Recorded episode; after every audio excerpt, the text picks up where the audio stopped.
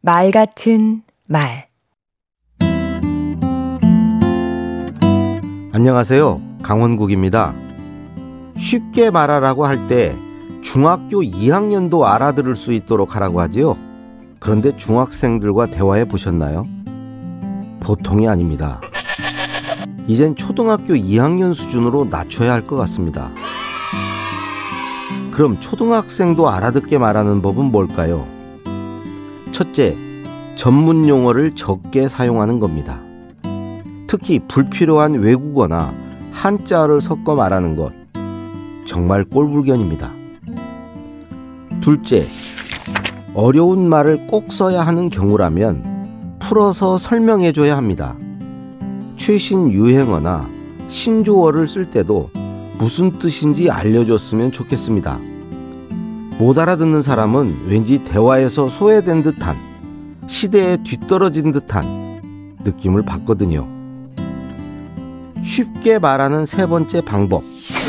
이야기를 시작할 때 몇 가지를 말하겠다고 윤곽을 그려주거나 지금까지 무엇 무엇 등에 관해 몇 가지를 말했다고 마지막에 정리해 주는 것입니다. 이렇게 하면 이해하기 쉽고 기억에도 오래 남습니다. 넷째, 예시를 들어주세요.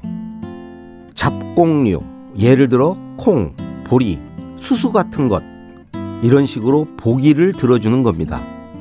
실제 일어난 일, 즉 사례를 들어 말하는 것도 같은 맥락입니다. 다섯째, 현학적인 표현을 자제하는 것입니다. 미사여구를 남발하거나 자신도 모르는 말을 주저리주저리 하는 사람은 현실과 동떨어진 말도 즐겨 하지요. 됐고요. 그래서 하고 싶은 말이 뭡니까? 여섯째, 말의 이정표를 세우는 겁니다. 지금까지 무엇 무엇을 말했고 이제부터는 무엇에 관해 말하겠다. 이렇게요. 끝으로 말만 하지 않고 그렇게 말하는 이유, 배경까지 알려주면 이야기가 더 쉽게 전달됩니다. 개떡같이 말해도 찰떡같이 알아들으라고요? 개떡은 개떡일 뿐 찰떡같이 말해 주셔야 찰떡입니다. 아하. 강원국의 말 같은 말이었습니다.